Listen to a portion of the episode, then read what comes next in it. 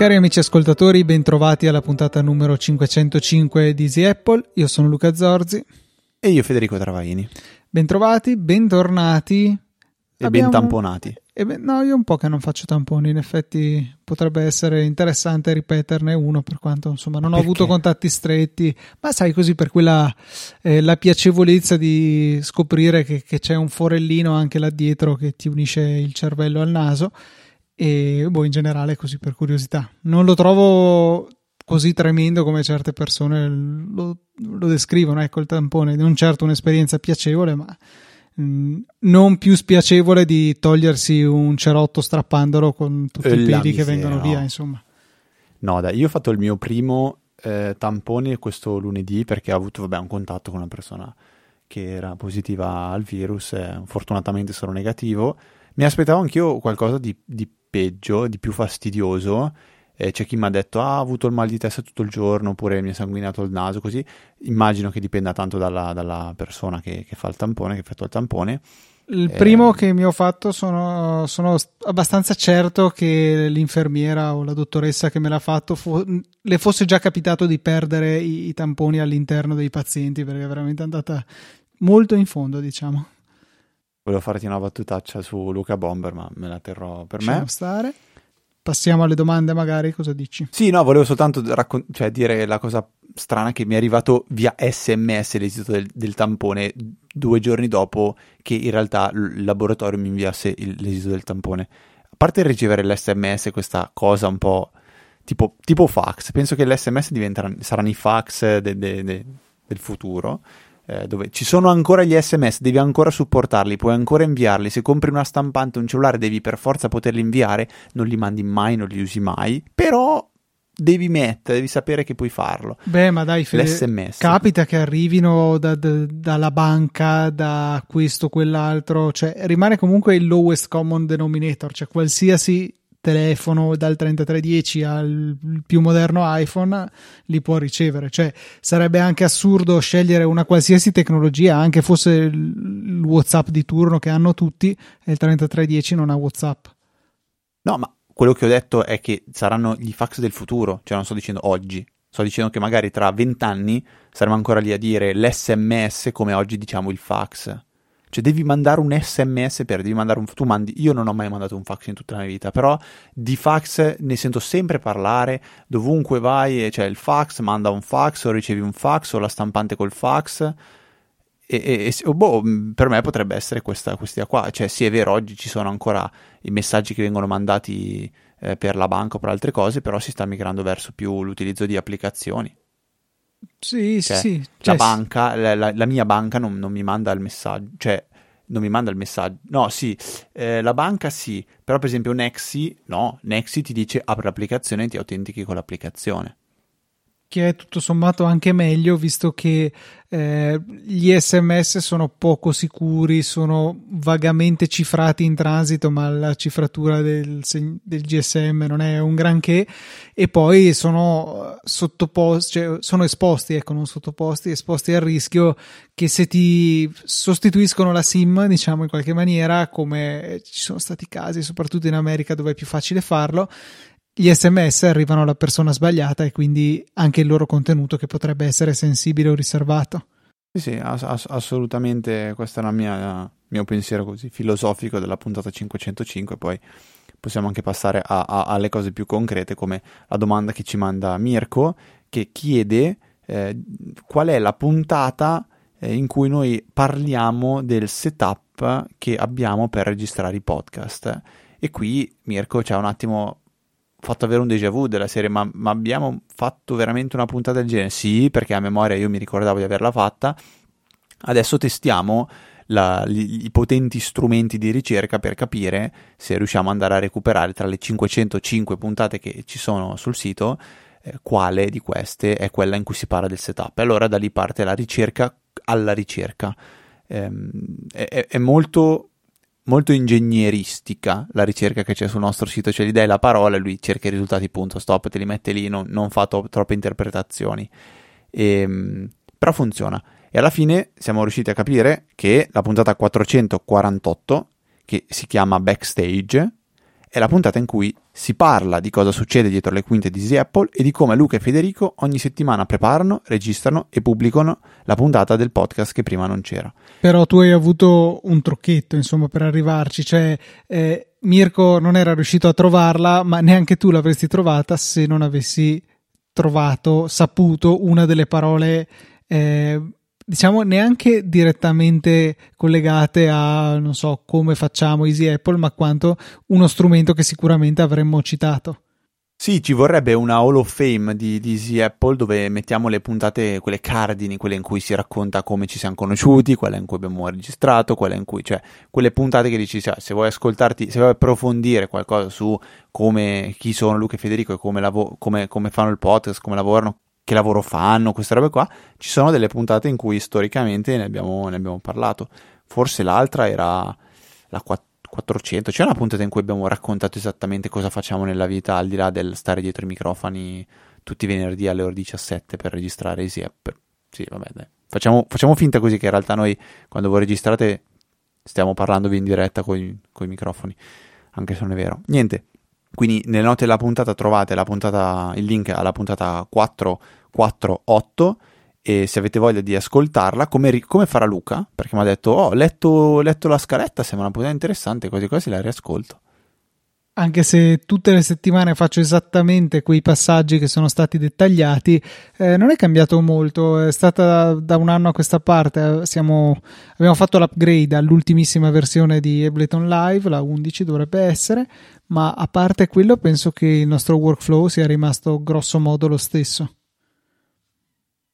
E andremo a riascoltare la puntata allora, si può fare. Io le riascolto tutte le puntate di Apple ogni venerdì dopo che escono, perché vabbè lo sai, mi piace ascoltare le nostre voci, mi eccita la cosa, non è vero?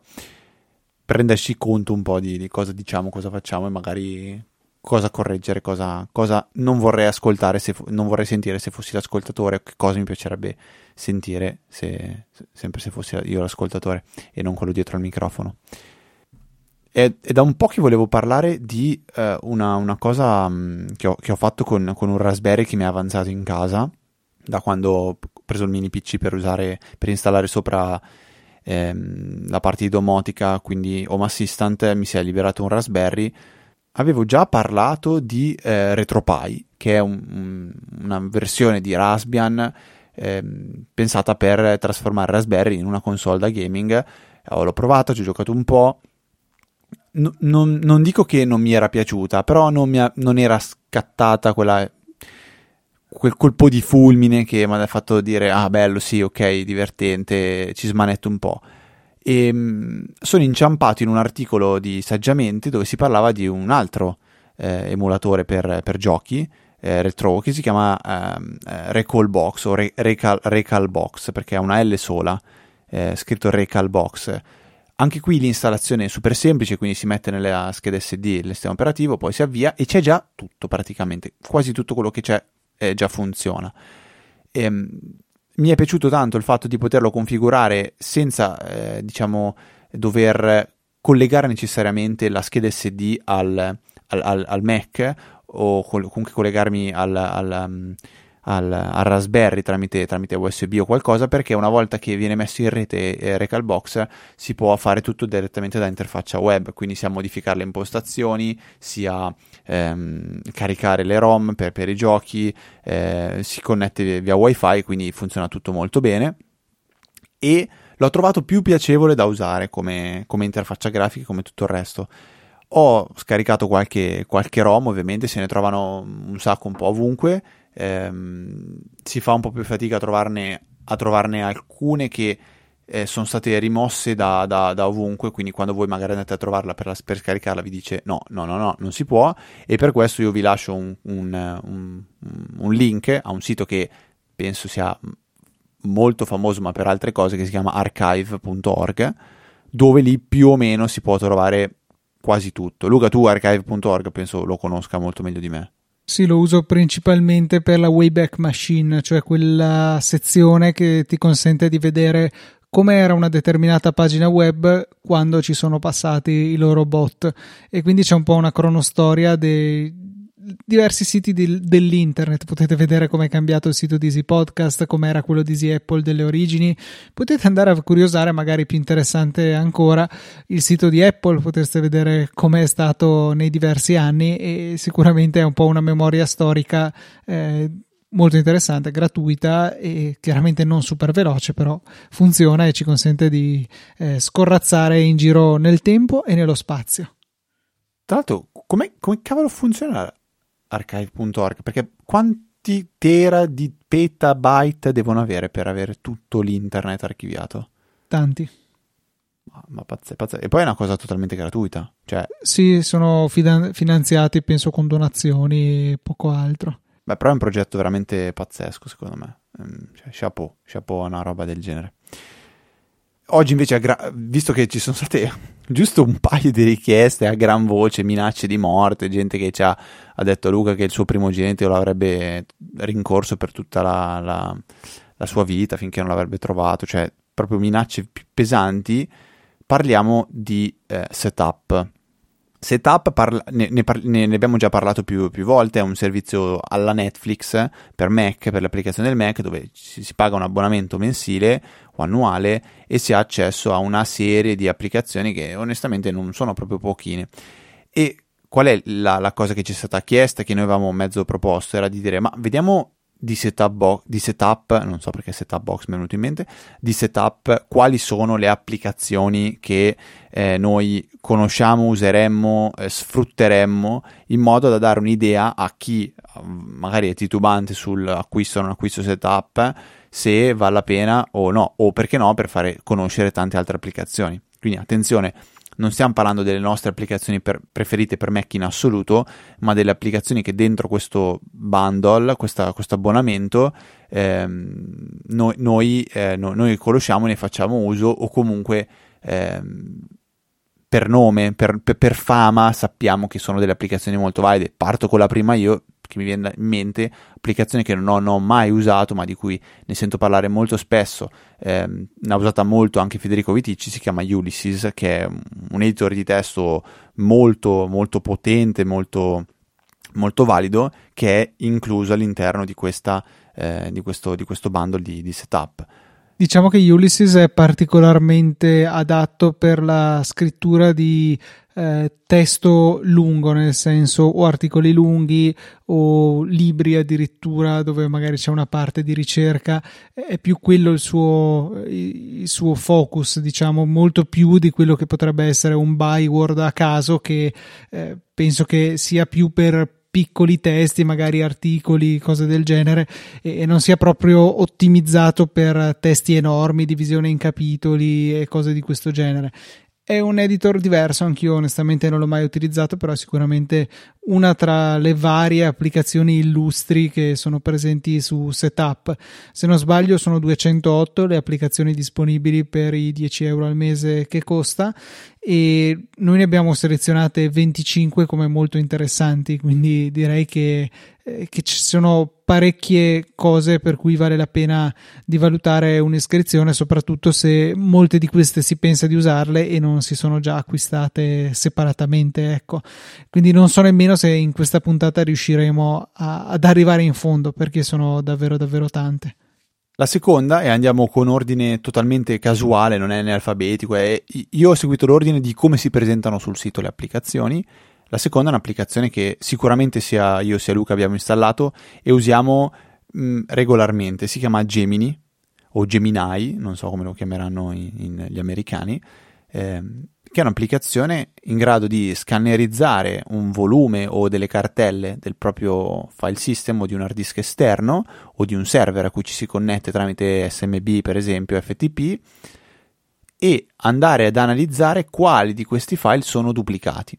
Una volta trovati i file duplicati è in grado anche di dire quant'è lo spazio che riusciresti a risparmiare nel caso in cui volessi cancellare tutte le copie duplicate ed è in grado ancora anche, mm, anche di fare una selezione più o meno smart di cosa cancellare e cosa no. eh, lo fa di default con de- de- delle sue regole, ma è possibile dargli delle, ehm, delle, delle preferenze, per esempio eh, non cancellare mai i file se li trovi in questa cartella qua quindi lui ragiona tramite delle regole. È un'applicazione molto valida che eh, la trovo perfetta dentro un bundle di setup perché magari andarla a comprare ti dici cavolo, cioè vado a comprarla ma poi magari la uso una volta, non la uso più per sei mesi. Mentre avere un bundle dove dentro c'è questa utility molto utile, secondo me è, è proprio un matrimonio perfetto. Verissimo. Un altro tipo di applicazioni che secondo me fa bene avere dentro in un bundle è quello dei gestori delle cose da fare, perché ce ne sono un miliardo eh, e sono tutti diversi e sono mediamente delle applicazioni piuttosto carette e, e, provarle tutte per scoprire qual è quella che veramente fa il caso nostro e si, e, e si integra con il nostro modo di pensare nella maniera più semplice possibile non è, non è affatto facile. Una di queste applicazioni che ci sono è To Do, eh, che è quella che in teoria uso io, ma in pratica non sto più usando perché in, non so, è un tipo di applicazioni che non riesco mai a utilizzare in maniera costante, alla fine finisco sempre per eh, rientrare nei promemoria di Apple e qualche lista separata è morta lì. E, però è sicuramente una delle, delle più interessanti che ci sono sul mercato, a mio parere. È un'applicazione decisamente meccosa, il che è, è assolutamente da non sottovalutare. Si sincronizza con, con, iOS senza nessun problema utilizzando Dropbox oppure anche vari altri sistemi di sincronizzazione. C'era un confronto sul, sul sito di appunto di To che mostrava quali erano i pregi e i difetti di tutti i vari sistemi di sincronizzazione. Loro alla fine consigliavano Dropbox e appunto ho seguito il loro consiglio. E per quanto sia ormai un pochettino datata, perché secondo me non, non c'è un aggiornamento che la stravolge da diverso tempo rimane un'applicazione molto facile da utilizzare e al contempo potente, nel senso che ha tutte le funzioni che servono senza arrivare nel paranormale tipo OmniFocus, però comunque eh, rendendo il tutto decisamente accessibile. A, a, me piace, piaceva, come dico, l- non la uso praticamente più perché io in questo genere di applicazioni ho delle difficoltà, ma è un problema di Luca Zorzi e non di To Do. Ma cosa usi? Niente? I promemoria alla fine perché cioè, è più per me una questione di devi fare una certa cosa alla talora più che non segnarmi il mondo della vita di Luca Zorzi eh, e tutti i vari passaggi e sottopassaggi delle cose. L'unica eccezione a questo la fa la, eh, una lista che appunto ho nei promemoria che si chiama eh, lavori possibili e c'è una lista di cose che quando ho tempo non so cosa fare mi piacerebbe fare tipo documentare le API di Easy Podcast. Quella è, un, è, una lista che ho lì, prima o poi lo farò. Quando non so cosa fare, guardo in questa lista se c'è qualcosa che mi piacerebbe fare. Per il resto ho dei promemoria del tipo fare le letture dei contatori, eh, portare fuori la spazzatura, che ne so, cose di questo genere molto più terra-terra che non richiedono chissà che preparazioni. Perché c'è un'applicazione gemella che io metterei insieme a To Do nel bundle di setup che si chiama Due, è scritto due, cioè da fare, diciamo così, dovere. Eh, no, no, due è scadenza in realtà, giusto? Esatto, Ho detto sì. una cazzata, eh, duty è dovere, non so perché. Eh, è, è, scadenza ed è un'applicazione che avevo conosciuto anni e anni fa su iOS perché era, eh, veniva incontro alla, al, al, grosso deficit che aveva iOS di quello di non avere un'applicazione per i, per i promemoria a suo tempo. E, era, è, è un'applicazione che ha, no, non è un task manager, ma è un qualcosa per ricordarsi di fare le cose. Quindi è pensata proprio per non farti dimenticare niente.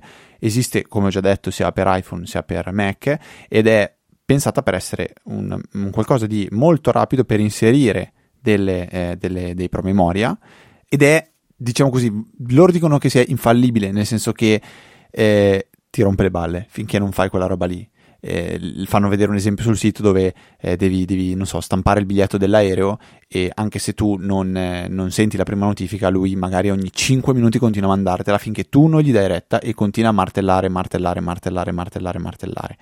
Cosa che invece, per esempio, io con Todoist non, non riesco a fare, cioè mi arriva la notifica, se in quel momento lì non la vedo, non la sento, non sento che vibra il telefono o quant'altro, ma la vedo quando mi accorgo. E, e poi magari prendo il telefono dalla tasca, lo sblocco, perdo la notifica, ciao, non la vedo più.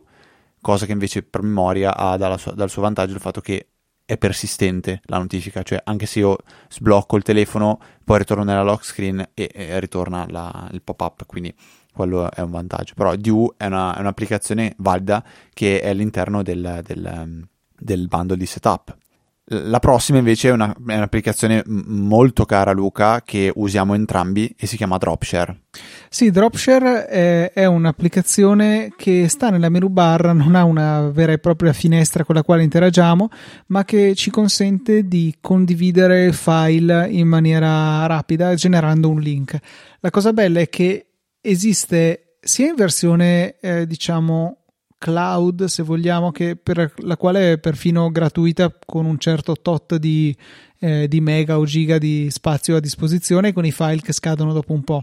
Ma il modo in cui la utilizziamo io e Fede è abbinandola al server di Easy Podcast perché eh, è così configurata tale per cui se abbiamo degli allegati da mettere nelle note della puntata, che so, un PDF, eccetera noi trasciniamo il file sulla gocciolina di Dropshare sulla menu bar, questo file verrà caricato sul server di Easy e ci verrà messo nella clipboard l'indirizzo che punta a quel file lì, di modo che sia pronto per essere inserito nelle note della puntata. È quindi un'applicazione che non usiamo spessissimo perché diciamo che capiterà ogni 10 puntate o giù di lì di allegare un file alle nostre show notes però quando capita è veramente il modo più facile in assoluto di farlo perché sì, potremmo magari usare Forklift se vogliamo usare un, un, programma grafico, caricare il file, poi copiarci l'indirizzo. Mi pare che ci sia modo di impostarlo in Forklift l'associazione tra cartella sul server e indirizzo pubblico, oppure poi potremmo scoprire, cioè comporlo a mano visto che è prevedibile, potremmo fare tutto da terminale, però veramente la semplicità con cui tramite Dropshare è possibile eh, buttargli lì un file, sentire la campanella del ding ho finito di caricarlo è estremamente comodo. E poi appunto come dicevo, se non disponete di un vostro server o un qualche altro servizio e ne supporta davvero tanti perché eh, c'è la possibilità di caricarlo, che so, su Amazon S3 ad esempio, su Backblaze, B2, sto cercando di andare a vedere quali sono gli altri supportati. Poi c'è Rackspace Cloud Files, Azure, OneDrive, Dropbox, Box, Google Drive, ce ne sono veramente tanti tanti. Eh, hanno il loro Dropshare Cloud che appunto è gratuito e vi consente anche di utilizzare l'applicazione scaricata dal sito e quindi fuori da setup in maniera gratuita limitatamente a quel servizio che potete usare appunto nella versione free con dei limiti oppure pagando ele- potete elevare il, la dimensione dei file che potete caricare, la loro durata, eccetera, eccetera. Applicazione consigliatissima. Ora vi faccio vedere come si fa a triggerare Zorzi. Basta andare sul sito di Easy Apple, cercare un'immagine che è stata caricata sul server e poi integrata dentro un post, eliminarla e rimetterla nel post eh, caricandola tramite un link che trovate su Google o tramite un altro sito. Poi gli mandate un messaggio dicendo Luca ho cambiato un'immagine, ora non è più sul server nostro. E vedete lui come si triggera. Questo si chiama How to Trigger the Zorz. È il, il, il videogioco 2021. Se vi annoiate anche durante questa Pasqua si può fare. Tipo, gli scrivete: Ma Luca, ma cosa cambia se invece che caricare la, la foto sul server Federico non, eh, non mette un, un, un, un hyperlink direttamente da Google Drive? Non cambia niente fino a quando quel sito non cambierà URL, andrà offline, eccetera. Quindi magari nei primi mesi non cambia niente, a parte il fatto che sta, stiamo ladrando la banda di qualcun altro. Eh, però quando per qualsiasi motivo quell'indirizzo diventerà un bel 404 o peggio, la differenza si sentirà. Infatti mi sono pentito di alcune cose che sono state linkate in passato, un po' le ho recuperate e aggiornato i post, ma tante sono perse. Cioè, se, già se andiamo nelle primissime puntate troveremo probabilmente un bel mucchio di link che sono morti, ma là vabbè erano link a servizi esterni, mai più possiamo pensare di fare archive.org.easyapple, però eh, almeno per le immagini, insomma quello che è direttamente sotto il nostro controllo, cose che noi vogliamo caricare sarebbe cioè che noi possiamo caricare, ecco, sarebbe assurdo affidarsi a un link esterno, anche perché si tratta veramente di una manciata di kilobyte o al peggio megabyte che possiamo tranquillamente permetterci di gestire. Sì, però How to Trigger the, the Zords ha il suo perché. Prossima applicazione è una coppia. Eh, io ho sempre usato la prima, però so che esiste anche una sua controparte. Si chiamano MindNode e iThought eh, 10, penso sia. Che c'è anche HD, mi pare, per iOS. C'è la versione HD? Mm, mi pare di sì, che, che, è quella per iOS. Per, per iPad forse, però. Ah, forse essere... sì, è un retaggio del passato l'HD per eh, distinguere le, le, applicazioni per iPad. Tipo esatto. Angry Birds HD era per iPad. Vero, o, c- eh, Doodle Jump HD. C'erano tutte HD. Sì. E sono applicazioni per fare mappe concettuali molto, molto, molto, molto belle eh, quindi dovete fare un flusso, non flusso mica tanto, però dovete organizzare per esempio un sito web o un progetto, dovete quindi capire come volete fare, quali livelli, sottolivelli, su cosa concentrarsi, non perdersi niente. Ecco, questa è un'applicazione veramente ottima. Mi è capitato molto spesso fa- di farla, di usarla per fare per esempio schemi universitari, cioè devo preparare l'esame tot, quali sono i macro argomenti, quali sono i sottoargomenti, quali sono i punti salienti, questa roba qua, in modo che anche poi eh, aiuta a avere un quadro generale della, della, situazione. È un'applicazione che all'università ho usato parecchio proprio per, per questo scopo, però anche a lavoro eh, mi capita di avere queste, queste esigenze e ehm, può essere che, che, che, utilizzo un'applicazione apposita o altrimenti prendo proprio un, un foglio bianco su, su, iPad e disegno con la, con la pencil. E quando invece sono proprio eh, giù di morale lo faccio addirittura sulla carta. Pensa a te Luca cosa faccio? Ullala. ogni tanto. E, ehm, e, quindi queste sono due applicazioni. Io ho sempre usato MindNode l'altra onestamente non la, non la, non la conosco fino a fondo. Questa è un'applicazione che secondo me eh, su, su, iOS può costare anche una decina di euro. Io a memoria direi tra gli 8 e i 12 euro può costare questa applicazione. Andiamo avanti e arriviamo a Clean My Mac X, anche qua queste lettere che Apple ci ha rovinato e diventano difficili da pronunciare o perlomeno dubbie.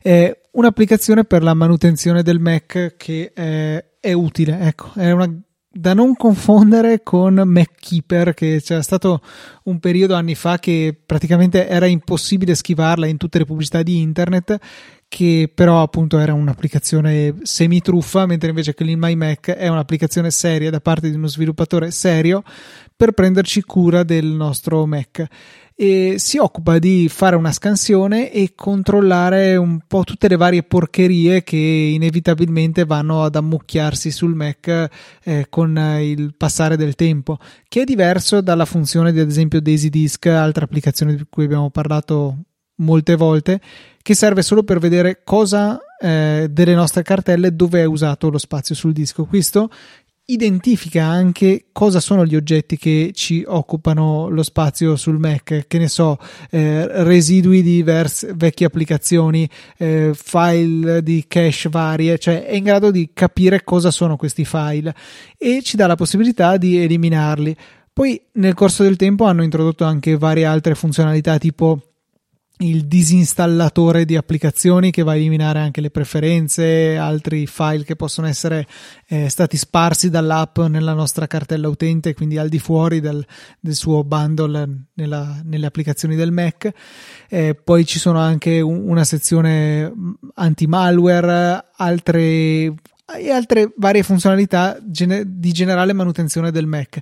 Diciamo che è un'applicazione che eh, può veramente aiutarci nel tenere tutto quanto sotto controllo e senza il rischio di andare a danneggiare il Mac cancellando cose che invece servivano.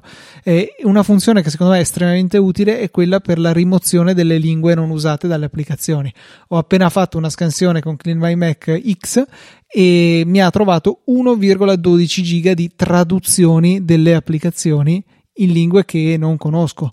Francamente, che siano tradotte in vietnamese, vietnamita più che vietnamita. altro, magari eh, c'è scritto vietnamese, però giustamente in italiano è vietnamita. Eh, le app mi interessa poco, non lo parlo così fluentemente, quindi quei 26 mega posso riprendermeli.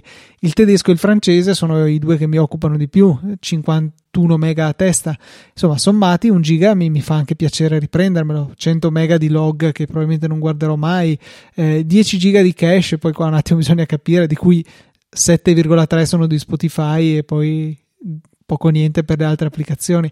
Insomma, può aiutarci veramente a fare un pochettino di pulizia sul Mac e a velocizzarlo direi di no, però di sicuro ci consente di togliere porcheria che non ha ragione di essere lì.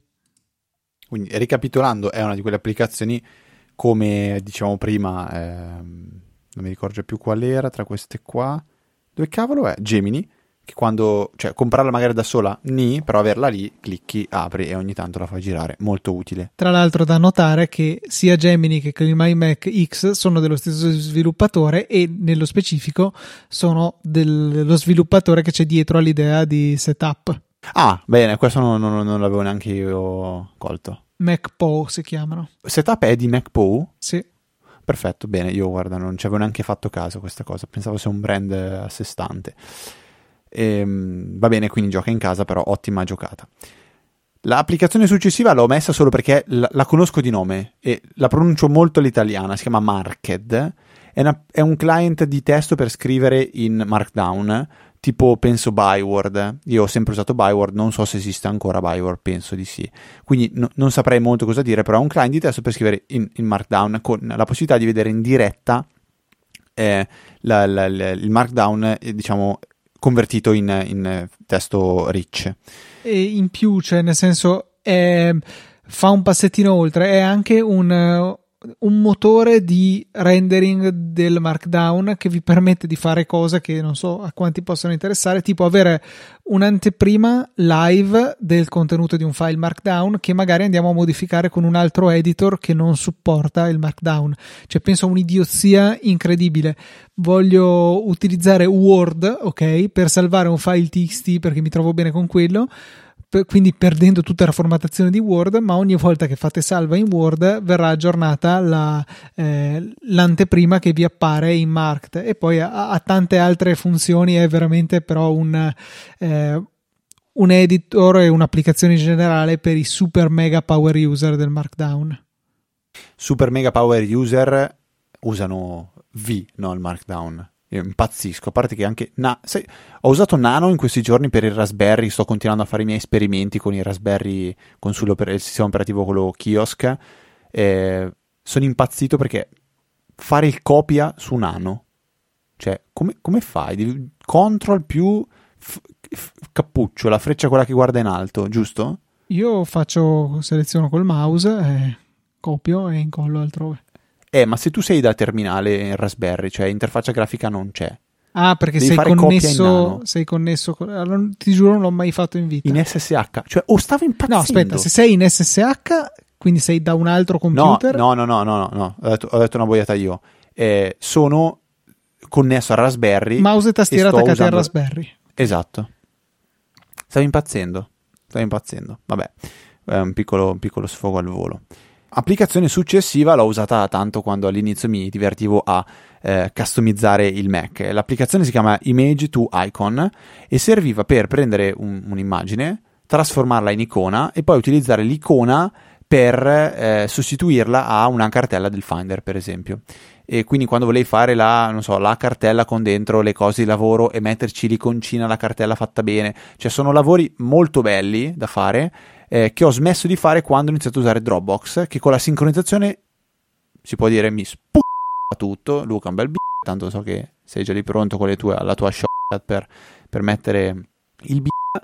E, ehm, però, però dai, è, è, per chi ha le prime, prime prime prese, si dice, col Mac, eh? o comunque ha ancora quella voglia di personalizzare, sistemare, customizzare, così, questa è un'applicazione molto valida. Anche lì non, non è il massimo per dire la compro per usarla una volta, però è dentro questo bundle ed è eh, comodo averla lì. Mentre l'applicazione successiva è una di quelle che sì, la vuoi, la vuoi sul tuo Mac, la vuoi installata, la vuoi, la vuoi sempre, la vuoi costantemente aperta, attiva e, è, è, un, è un, quasi un abbonamento, si chiama iStat Menus. Perché dici un abbonamento? Perché è irrinunciabile in quel senso? Sì, sì, sì, in quel senso lì c'è un qualcosa per cui eh, lo, lo, lo, pagherei in abbonamento della serie, lo continuo, lo continuo, a pagare perché lo voglio sempre, lo uso costantemente, capito? Capito, sì. Eh, iStat Menu ci consente veramente di avere tutti i dati che ci interessano relativi al Mac a portata di menu bar, sempre lì visibili, in maniera tra l'altro estremamente flessibile. Vogliamo avere la CPU, la RAM e la rete sempre visualizzati e se clicco voglio vedere che ne so eh, l'utilizzo del disco tutto questo è fattibile. Viceversa, si vuole solo un, un, unico menu che mostra, come nel mio caso, solo l'utilizzo della rete e poi cliccando si accede a tutto il resto. Nessun problema. iStat Menu ci consente veramente di sapere tutto. Vogliamo sapere qual è la temperatura della PMU TDEV 6 del vostro Mac mini con processore M1, beh, nel mio caso vi farà sape- piacere sapere che è a 37 gradi, però nell'ultima ora in effetti è aumentato da 32 gradi,4 fino a questi 37 gradi, quindi sì, ho usato il Mac, il Mac è sempre nel cassetto, quindi un pochettino si è scaldato. Cioè, veramente questa applicazione irrinunciabili userei irrinunciabile dire, assolutamente sì è, un'applicazione davvero immancabile secondo me. C'è chi dice tipo John Siracusa che non ha senso spendere cicli del processore per sapere quanti cicli sta spendendo il processore. Tipo questo era più o meno quello che diceva. Però dal, d'altro canto a me piace avere sempre sotto controllo in particolare l'utilizzo della rete anche se ormai è qualcosa di cui per fortuna posso abbastanza disinteressarmi perché sono connesso in Ethernet, ho una connessione FTTH, quindi non è mai un problema l'utilizzo della rete. Eh, grazie per questa, questo privilegio del, del primo mondo che, che, di cui posso godere. E, però mi piace vederlo e lo tengo sotto controllo sempre. Sì, eh, informazioni sulla batteria, su, su tante altre cose. Giusto, giusto. Eh... Ecco, la batteria, quello l'ho completamente rimosso dalla mia testa, visto che ormai da qualche mese non, non ho una batteria sul mio computer. No, però iStat Menus è, è, è, è, molto, molto, molto utile, molto carina, molto nerd. Mi piace, mi piace come applicazione molto. E visto che stiamo parlando di menu bar, io ho eh, invertito un po' l'ordine delle applicazioni e citerei anche Bartender. È un'applicazione che mi ricordo ancora eh, quando era stata presentata in beta, l'ho acquistata eh, prenotando, cioè, so, potevi comprarla in beta p- con uno sconto della serie, quando poi esci ce l'hai. E l'avevo comprata subito perché è un'applicazione che permetteva di eh, unire più icone della menu bar sotto una sola icona che poi fa da tendina. E in più permetteva di riordinare liberamente l'ordine di tutte le icone nella menu bar per me, eh, siccome si parla degli anni 2000 e 2011, una roba del genere, cioè dieci anni fa questa applicazione. E cavolo, bellissima e, e, rivederla. Non la uso più, ovviamente, ovviamente perché sono svogliato, eh, perché il Mac lo uso sempre meno. E, ehm, però è, un'applicazione che sicuramente eh, quando parlate con qualcuno che eh, sta usando il Mac, gli piace il Mac, e dici ma sai che esiste Bartender per fare questa roba qua? Sicuro che dice figata e probabilmente ci, ci, ci, fa un pensierino. Ecco, questa applicazione è dentro questo ecosistema e in setup, quindi già un iStat Menus e un Bartender e un... Um, dov'è che è l'applicazione che stavo dicendo prima? E avere poi a supporto un Gemini e un Clima Mac, stiamo iniziando a mettere le basi di applicazioni che secondo me iniziano a fare un po' di, eh, di core di, di, di, di macOS.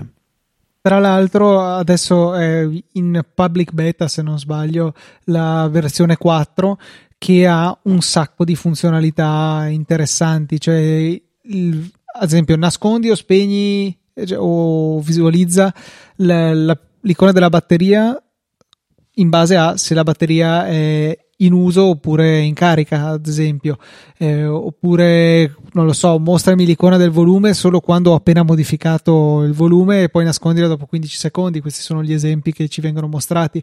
Oppure scorciatoie da tastiera che vanno a interagire con le icone, tipo se premo una determinata shortcut fai il tasto destro sull'icona di Arc perché boh, voglio vedere se sta facendo il backup, cose di questo genere, cioè veramente eh, super complesse e devo riprendere ad utilizzarlo perché devo dire la verità, avevo smesso passando al Mac mini per un semplice motivo. Il Mac mini è connesso a uno schermo da 27 pollici e ho lo spazio sempre per poter vedere tutte le icone che tengo sulla menu bar, mentre invece sul MacBook viveva sì la maggior parte del tempo collegato a questo stesso schermo che tra l'altro ormai ha più di 4 anni, me ne sono reso conto l'altra mattina e però lo utilizzavo di tanto in tanto anche in uh, modalità portatile e quindi lo schermo da 15 pollici non era spazioso a sufficienza per visualizzare tutte, tutte queste icone. Luca, parliamo di un'ultima applicazione di questo bundle e poi eh, magari in una prossima puntata, settimana prossima o in una successiva, concludiamo con l'altra metà delle applicazioni perché in questo momento abbia, ne abbiamo citate un, un, soltanto una parte, probabilmente ci servirebbero altre ore per poter concludere il tutto. Un'applicazione che è un po' ehm, diciamo avanzata come, come eh, cioè, diciamo così, è pensata forse per utenti un po' avanzati, però è qualcosa che eh, ogni volta che si, si fa un, una procedura di, eh, di, di, di, gestione dei file un po' più complessa, eh, viene sempre in aiuto. Si chiama Forklift. Forklift che in realtà appunto può essere utilizzata anche semplicemente da chi abbia necessità di giocare molto con i file, tenere magari due cartelle aperte insieme, confrontarle, sincronizzarle, c'è anche uno strumento di questo genere integrato da una verso l'altra, dall'altra verso l'una, bidirezionale, tante possibilità dello strumento di sincronizzazione e soprattutto questo è il motivo per cui io la uso in particolare per connettersi a server esterni. Si supporta diversi um, protocolli, dal, dai banali protocolli di rete tipo Samba, condivisioni standard, eh, AFP NFS, ma anche SFTP, quindi qualsiasi server accessibile in SSH, FTP che spero non usiate più visto che non è cifrato, FTP cifrato comunque non è poi sto granché Amazon S3, Backblaze B2, Google Driver, Xpace Cloud Files che tornano un po' i, i soliti noti dei, dei servizi cloud che sono accessibili direttamente da Forklift. Io, ad esempio, ne ho una bella sfilza eh, salvati come preferiti, divisi in gruppi nella mia barra laterale. Ho, ad esempio, casa mia e ci sono due o tre cose, un po' di più in realtà. Casa dei miei, ce ne sono altrettante server di Easy Podcast ce ne sono un po' vari dove c'è una cozzaglia di roba eh, eccetera eccetera. Insomma posso veramente gestire il tutto con grande semplicità con, uh, con Forklift. È un'applicazione che assurdamente ho comprato penso tre volte nella mia vita ma senza mai averne veramente bisogno. Ecco forse la quarta volta è stato un upgrade a una major version per il resto l'ho, l'ho comprata tre volte per la stessa versione perché avevo comprato prima uh, l'applicazione di per sé. Poi mi era venuta con un bundle e poi l'avevo ricomprata sul Mac App Store per averla più, di più facile installazione. Tanto eh, quando, quando, l'avevo presa col Mac App Store, in particolare, era in mega sconto, tipo a 2 euro. Ho detto, cioè, mi, è, mi piace così tanto questa applicazione che la voglio avere anche dal Mac App Store perché, perché sì, perché è comodo e quando mi serve non devo star lì a trafficare con codici di licenza, magari su un Mac nuovo. Applicazione consigliata su tutta la linea, assolutamente. Comunque è anche un modo per supportare gli sviluppatori. Questo vale sempre la pena ricordarlo. Concludiamo con una notizia che è di proprio qualche, qualche, ora, giorno fa, il WWDC del 2021, che ovviamente si terrà in formato ehm, online, come è già stato anche l'anno scorso. E le date sono il 7 Giugno. Il 7 di giugno, sì, dovrebbe essere il calcio d'inizio. E durerà, mi sembra, dal 7 al 12, eh, non, mi sembra, e eh, presumi- senza presumibilmente, ma, ma, quasi sicuramente verrà presentato il nuovo sistema operativo di iOS come tutti gli anni. E poi qualcosa che ci aspettiamo per il WWDC, Luca? Tu hai in mente qualcosa? Ma non so, rumoreggiavano questa roba dei del visore per la realtà aumentata che a me lascia molto perplesso e lo leggevano nel fatto che tutti i vari personaggi delle animoji che hanno mostrato avevano gli occhiali, quindi dico, boh, mi sembra un prodotto poco interessante per Luca Zorzi, non ci leggerei tanto nelle animoji che so- hanno corredato l'annuncio alla stampa e quindi eh, non mi aspetto nulla di particolarmente eclatante, se no magari che ne so degli iMac nuovi, ma non è, cioè, penso che sia da parecchio tempo che non viene presentato dell'hardware nuovo alla WWDC.